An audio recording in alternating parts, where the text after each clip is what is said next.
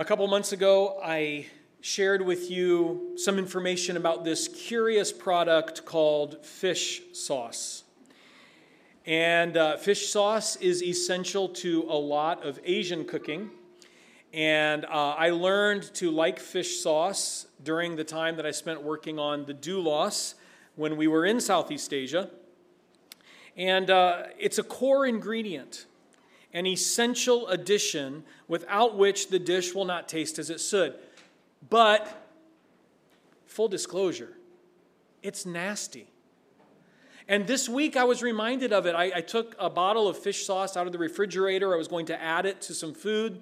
And I opened the lid, and once again, it was just the smell almost knocked me over. And I thought, again, even though I know it, even though I've eaten, even though I'm aware of it, I thought, can this really be intended for human consumption? Am I really going to eat this and ingest it? And not only so, but am I going to enjoy the process? The miracle is yes. And by the time it's mixed into the other ingredients, it really does taste good. It changes the entire dish. So, for these specific dishes, we could say that fish sauce is the core, it's essential. But at the same time, it gives offense. It is offensive. It smells really bad, and because of that smell, at least to the Western olfactory sense, many people refuse to use it and they're turned away. Today in Acts, we're going to be reading Paul's last long address, his last long speech. And in this speech, we're going to observe both the core but also the offense of the gospel. We'll see the core the essential foundational principles that form the truth of Christ. But we're also going to see that those same cores to humanity are a bad smell to many. They give offense. And because of them, people will choose to reject the truth and they'll turn away from God. But for those who are willing to repent, to receive and accept these core pillars of the gospel, the truth itself becomes their salvation their peace, and their hope. However, before we begin this, there are some events that I need to summarize that have gone before. You recall that we're in our sprint to reach the end of Acts by next Sunday. Last week, we left Paul in prison after his defense in front of the Sanhedrin. During the night, the Lord stands near Paul and encourages him, saying, Take courage. And then God says he, is, he, God, is going to see him faithfully through to Rome. Remember from the beginning of Acts, we've been looking at these concentric circles Jerusalem, Judea, and Samaria, the ends of the earth. And Rome, to the Jerusalem mind, was the end of the earth. It's also the center of the empire. And the gospel now will have traveled from its birth in Jerusalem all the way to Rome. And God's guaranteed this to Paul. You're going to get to Rome, you're going to preach the gospel in Rome. But after that night, more than 40 Jewish men formed a plot to assassinate Paul. And they took an oath that they would not eat or drink until Paul was dead. Spoiler alert. Scripture doesn't tell us what happened to these men. But suffice it to say, if they were faithful to their vow, they would have died shortly afterwards because Paul survives. Somehow, Paul's nephew hears about the plot and he advises the Roman commander. And the commander transfers Paul to Caesarea. Caesarea was the seat of Roman government in Palestine. And he sends Paul with a huge armed escort. You know how here in Sao Paulo we often see cars um, that are security vehicles, and on the side is written Escolta Armada, you know, armed escort. Those are nothing compared to what the Roman commander sent with Paul 200 soldiers, 70 horsemen, and 200 spearmen. So 470 armed Roman soldiers sent to guard and transport this missionary of the gospel. And as I said last week, Rome herself is now supporting missions. Rome herself, the empire, the pagan empire of the day, has now begun to protect Paul, the very one who's going to take the gospel to the heart of the empire. It's, it's really incredible. And, and so Paul arrives in Caesarea and he stands trial before the Roman governor there, whose name was Felix. And Felix is actually intrigued by Paul. He's somewhat interested in the gospel, and he finds the whole situation disturbing and fascinating at the same time. And so, for the course of two years, he keeps Paul in prison, but he keeps visiting with Paul from time to time. Part of the time, he's hoping that Paul will give him a bribe, but the other time, he's just interested in what Paul has to say. But this goes on for two years until finally Felix is recalled to Rome and he leaves Paul in prison for the next governor to have to deal with. And this governor's name is Festus. And Festus arrives and he interviews Paul. And after interviewing Paul, Festus is basically saying to himself, I have no idea why this guy is in prison. And Paul was a Roman citizen. He had appealed to Caesar, which was the right of every Roman citizen. In other words, he had the right to be tried only by Caesar himself.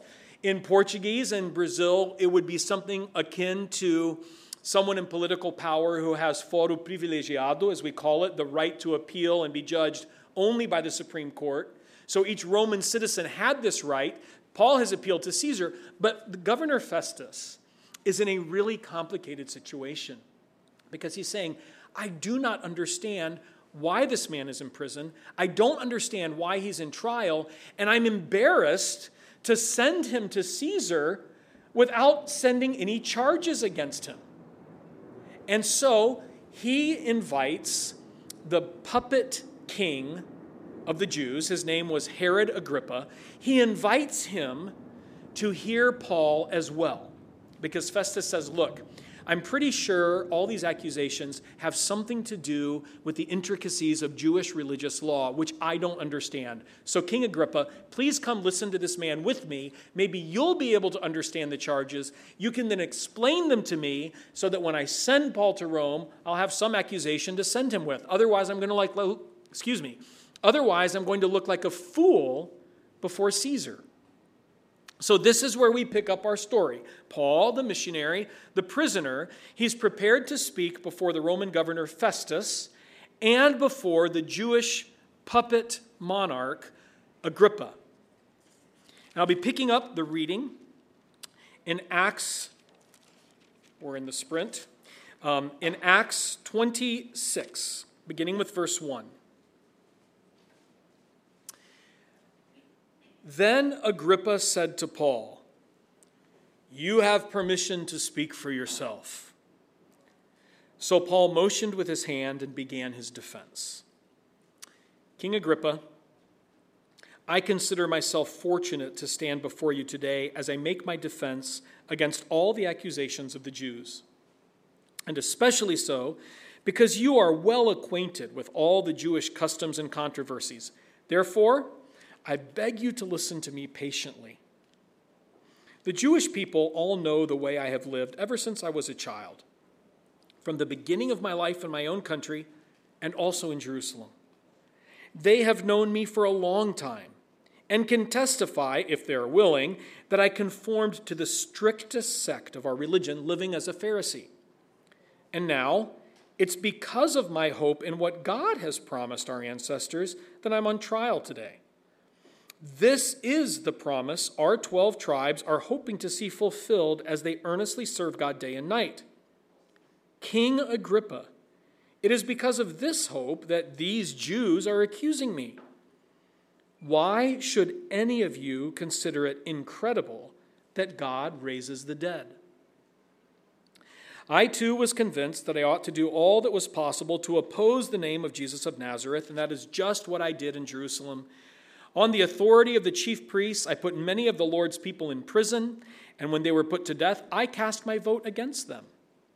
Many a time I went from one synagogue to another to have them punished, and I tried to force them to blaspheme. I was so obsessed with persecuting them that I even hunted them down in foreign cities. Now I'm going to skip forward in the reading down to verse 19. The intervening verses are Paul telling once again, for the fourth time in Acts, what happened to him on the road to Damascus when he was encountered by Christ. So, picking up in verse 19. So then, King Agrippa, I was not disobedient to the vision from heaven.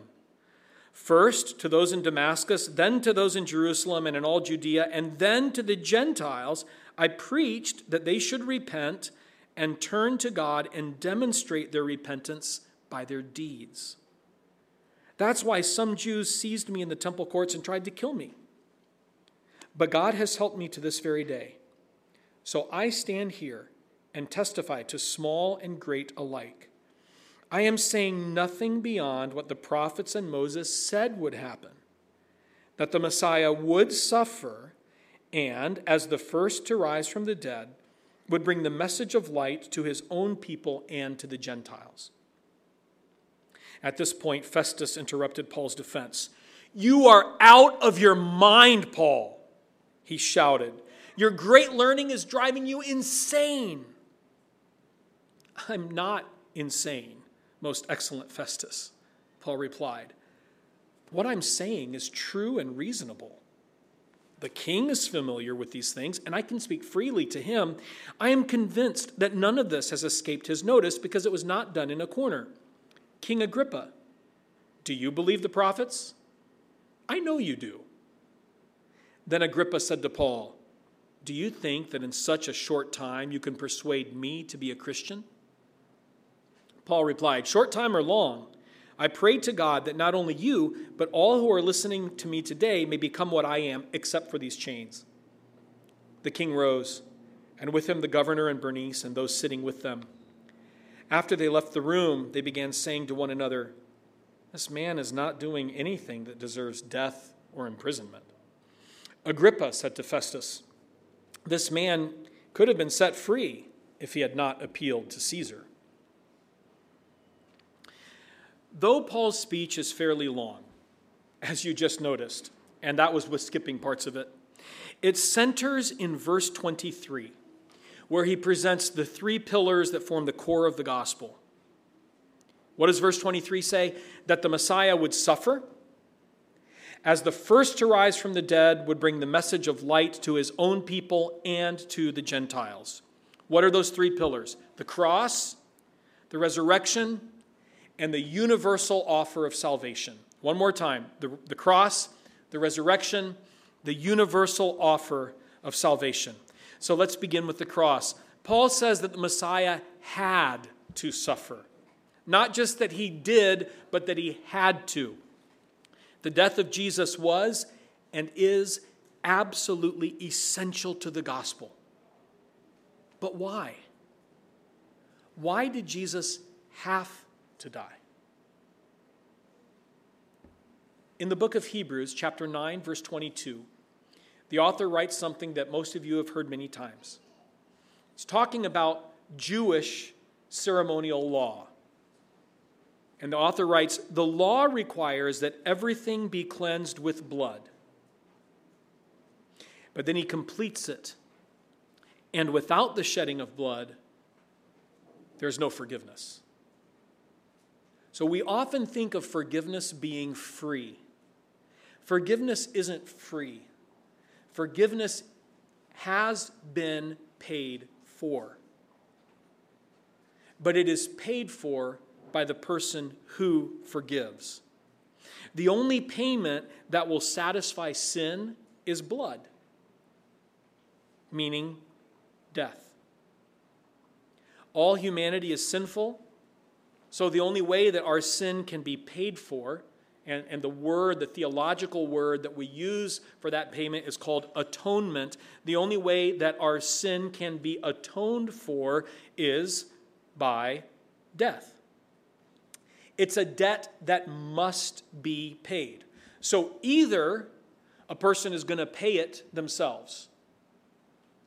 So either I pay for my sin with my own death. And in context, remember, I've shared this with you before when Scripture speaks of death as it relates to a result of sin, it is both the physical and the spiritual death, the spiritual complete separation from God for eternity in eternal torment. That's how sin is paid for. And here's the core of the gospel. As I said, you must pay for your sins with your own blood, your death, both spiritual and physical. But someone else who is not sinful may pay that debt for you. Someone else who doesn't have who doesn't have to satisfy the blood requirement for their own sin because they are sinless can offer their blood instead of yours. And that's the significance of the cross. Jesus, the Son of God, perfect, sinless, submitted to the will of the Father, and paid with his blood and with the brokenness of his body and his death for the sins of humanity. It's the first pillar of the gospel. The second pillar that contributes to the core of the gospel is the resurrection. The reality is that the cross and the resurrection should not be seen as two separate events, but rather as two sides to one whole. Because without resurrection, the cross is meaningless. Everyone dies, right? And a lot of people died on Roman crosses. So the only thing that makes Jesus' death on the cross unique is that it was followed by a resurrection. Without the resurrection, there is no Christianity. Without the resurrection, our faith is completely empty and meaningless. Paul, this same Paul, writes about the essential nature of the resurrection in the letter, the first letter that he wrote to the Corinthian church. In chapter 15, verse 12, this is what Paul writes about the resurrection. If it is preached that Christ has been raised from the dead, how can some of you say that there's no resurrection? If there's no resurrection of the dead, then not even Christ has been raised. And if Christ has not been raised, our preaching is useless, and so is your faith. More than that, we are then found to be false witnesses about God, for we have testified about God that he raised Christ from the dead. But he did not raise him if in fact the dead are not raised. For if the dead are not raised, then Christ has not been raised either. And if Christ has not been raised, your faith is futile. You are still in your sins. The resurrection is absolutely central and essential to the gospel. In fact, Paul argues that it's because of the resurrection that he's on trial. Without the resurrection, there's no salvation. Without the resurrection, there's no hope. Without the resurrection, Jesus was just a Jewish man, one of thousands tragically executed by the Roman Empire through crucifixion. But when the resurrection is paired with the cross, then Jesus is revealed as the Son of God, the King of kings, the firstborn from the dead, the Lord of heaven and earth. Death and grave swallowed up in his victory, and there's no power that can control, contain, or restrain him. The third pillar forming the core of the gospel is the universal offer of salvation. The way Paul says it is that he, Paul, would bring the message of light to his own people and to the Gentiles. Jew and Gentile. That's a way of saying all people. I have a question for you I want you to consider. Today, in your daily life here in the city of Sao Paulo, what do you imagine is the question that is most commonly asked between people? Now, as my sample size, I am using the conversations that I have with in the elevator at my apartment building. Because in almost every elevator ride which for me is going to be about 11 floors with friends or neighbors. By the end of that ride, I may not know their name. I might not know anything else about them, but I know if they've been vaccinated and which vaccine they received and if they had any side effects. And I will have been asked if I have been vaccinated yet. In, in our building, anyway, in our condominium, that's the most common question. A vacina? and then the following ones, you know, qual and sequelas, you know, which one and what were the after effects. And of course, all of us are aware of the stories that we read in the news or perhaps from individuals about, you know, different vaccination locations that run out of the vaccine while people are still in line or supplies that are not keeping up with the demand or how it was limited at first to particular professions and then limited by age uh, about who has access, about people who unethically get in line ahead of others, either because they know someone or they pay somebody, and people wanting to choose exactly which vaccine they get. Anyway, it, the point I'm making is that so far, the offer of this coronavirus vaccine here in Brazil has been limited. It's not really open yet to anybody that wants to receive it. Now, when it comes to the offer of salvation from sin and death, God's offer of salvation is unlimited. It is for all people, and the way Paul describes this is by saying it's for Jew and Gentile. And notice that I said it is offered. I didn't say it was given. Because though salvation is freely offered through faith in Jesus, his death and his resurrection, not everyone will accept that offer. You've heard me quote John 1:12 many times, but here it is yet one more time. Yet to all who did receive him, John is writing about Jesus, to those who believed in his name, he gave the right to become children of God. So this verse affirms both the total offer of salvation, but also the limited acceptance of that salvation. To all who did receive him. That means salvation is freely offered to all. No one who comes to Jesus in repentance and faith will ever be turned away. So the soul that comes, repentant of their sin, believing that Jesus is the Son of God and that his death on the cross paid for their sin, no soul that comes under those conditions to God will God ever say to that soul, uh, Sorry, this isn't for you.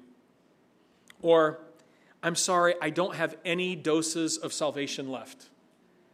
I've already given them all. Or my supply of salvation has run out.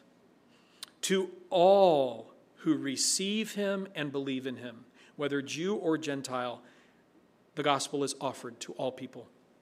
The cross, the resurrection, and the universal offer of salvation, three pillars that form the core of the gospel. But as I said at the beginning, these core pillars, though true, often cause great offense.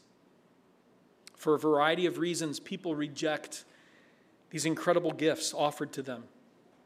So, first, the cross.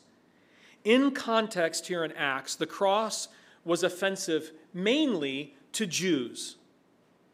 How could their long awaited Messiah suffer and die? How? Why? How could the man that was promised over and over and over by the prophets not only refuse to overthrow the hated Roman occupiers, but instead actually submit himself to execution at their hands? The Jewish people, for generations, for hundreds of years, since Abraham, were hoping, believing, and praying for a Messiah who would be powerful on earth, powerful to destroy Rome, powerful to reestablish Jewish sovereignty, and renew the Davidic line of kings. They couldn't even conceive of the utter humiliation of a weak Messiah, at least weak in their eyes, or of a Messiah that was more concerned with eternity and the human heart than with Rome and the Jewish throne. The offense of the cross. And then we have the offense of the resurrection. This, the resurrection, was offensive primarily to Romans and other Gentiles. Note that in speaking before Agrippa, so in this context, Paul is addressing himself to the Jews, he asks them, Why should any of you consider it incredible that God raises from the dead? It was a very small minority of Jewish society that did not believe in the resurrection of the dead. They were called the Sadducees, and they were in the great minority.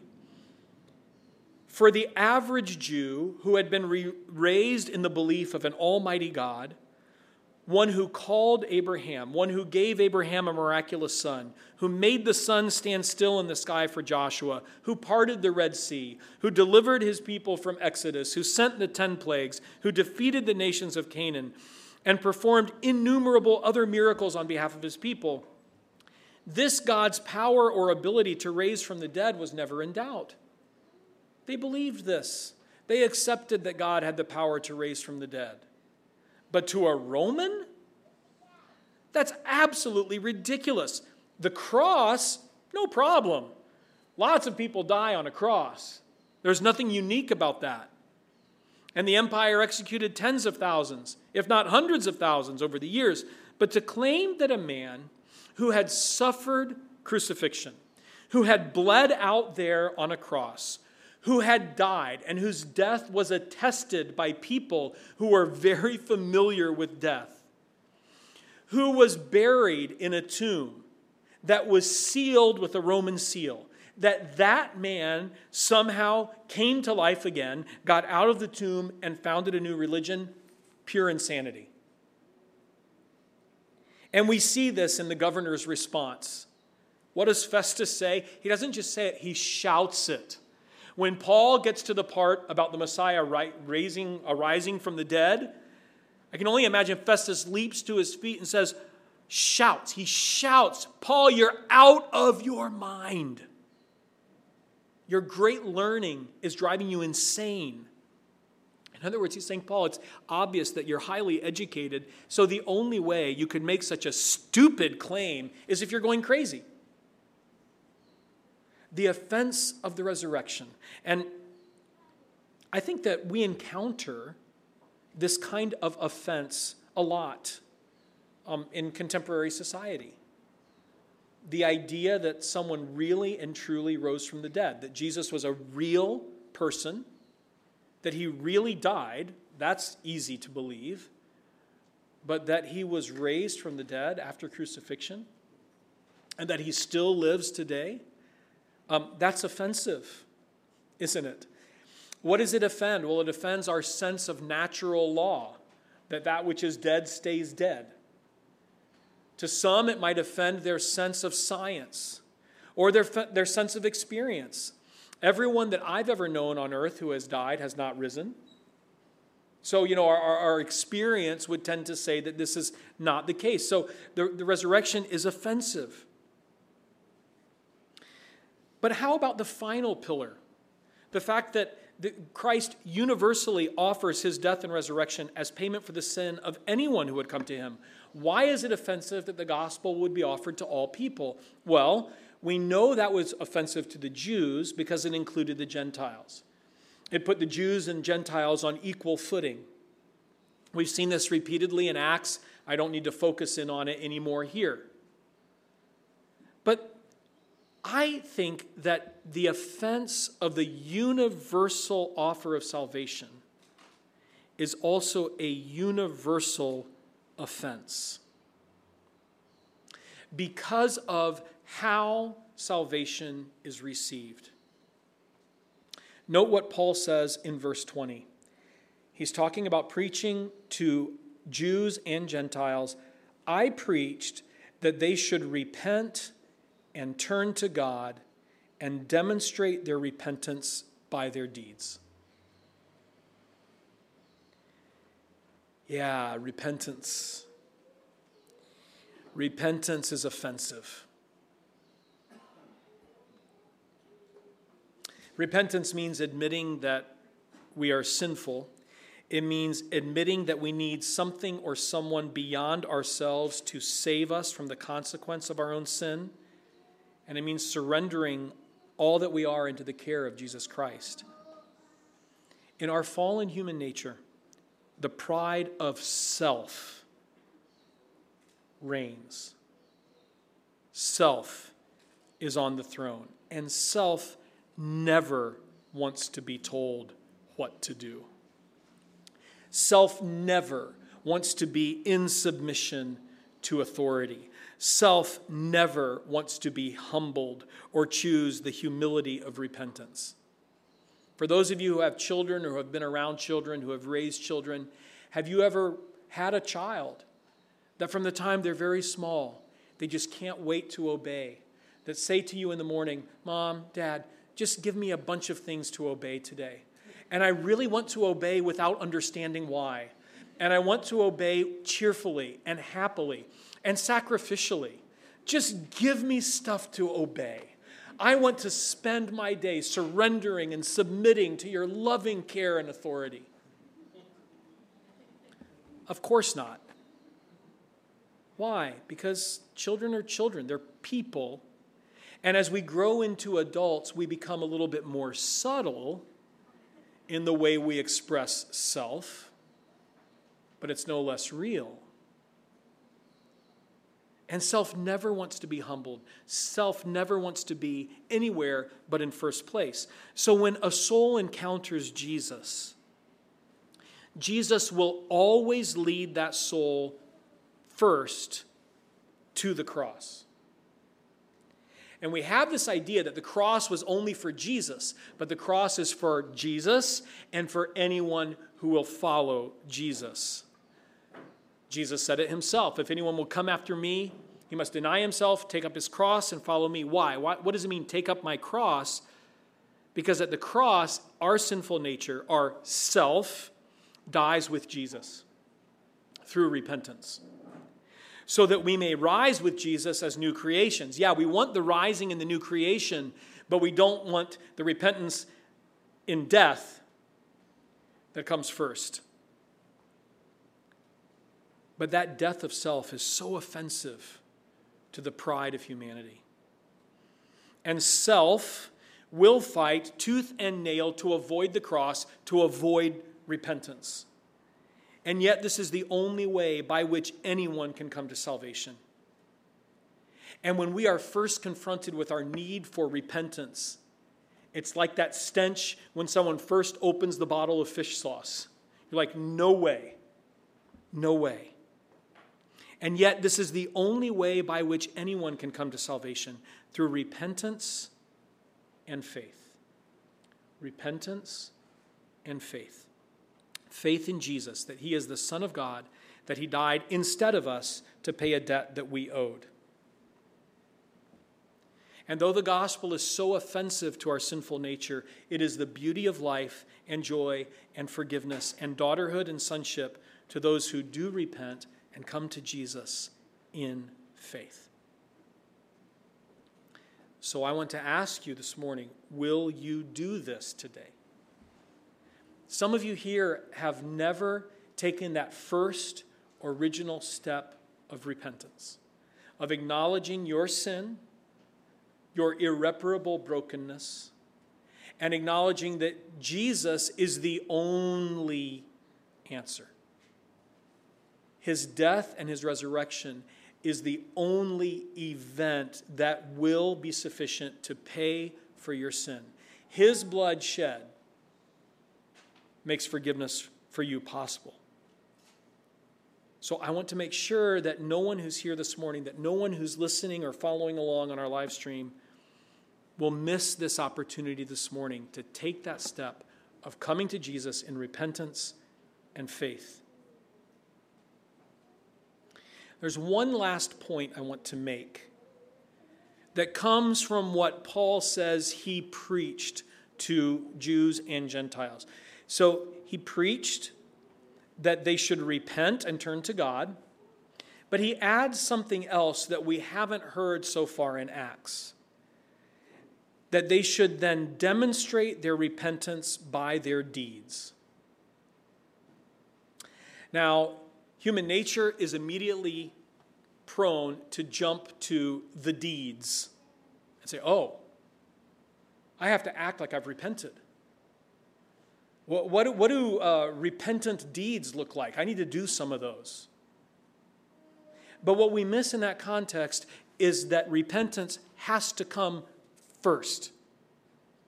The deeds will not necessarily easily, but naturally follow the true repentance. But we want to skip the true repentance and just get on to the deeds so it looks like we're good. I drink coffee every morning. Confession, it's the first thing I do. I prepare coffee and then I sit down to my quiet time with my mug of coffee. Now, let me tell you something.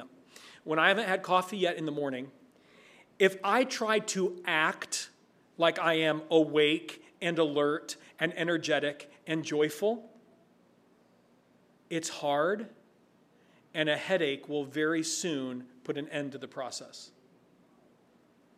But if that's what I'm doing, I just got to pretend. I have to pretend like I've had coffee. I'm going to suffer. I'm not going to be able to carry it through. But if I have my coffee first, then I don't have to fake the energy and the joy and the alertness and the awakeness. And at a later date, we can talk about caffeine addiction and you can counsel me. but in a similar way, we want to act outwardly as though we have repented inwardly, even when we haven't. For those who have taken that first step of true repentance, of acknowledging before Jesus our sinfulness, as we continue our life with Christ, we are going to sin at other times. And we're always going to be tempted to cover up that sin, to not genuinely repent, because repentance means leaving it behind. And we like our sin. So we want to keep that a secret and we want to act like we've repented so that, you know, for the English to see, as they say. Um, direct translation from Portuguese for those. Para inglês ver, just if you need that help with that. We want everyone else around us to. I have to take advantage of these things while I still am here in Brazil because in a couple weeks I can't, I can't make those trans- translations anymore. So we want to fake it without the true repentance. We want to guard our sin, but still have the benefit of others around us thinking that we are walking in the light. And that's impossible over the long haul we want to act or pretend to be forgiving on the outside when we have not repented of unforgiveness on the inside. We want to act loving when we have not repented of bitterness.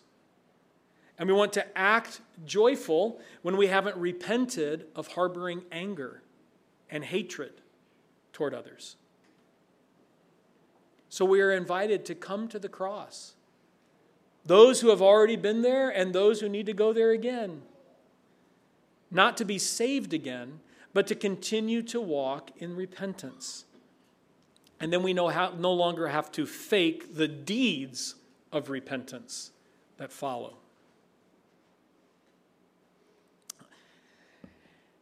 And we come to the joy of the communion table this morning.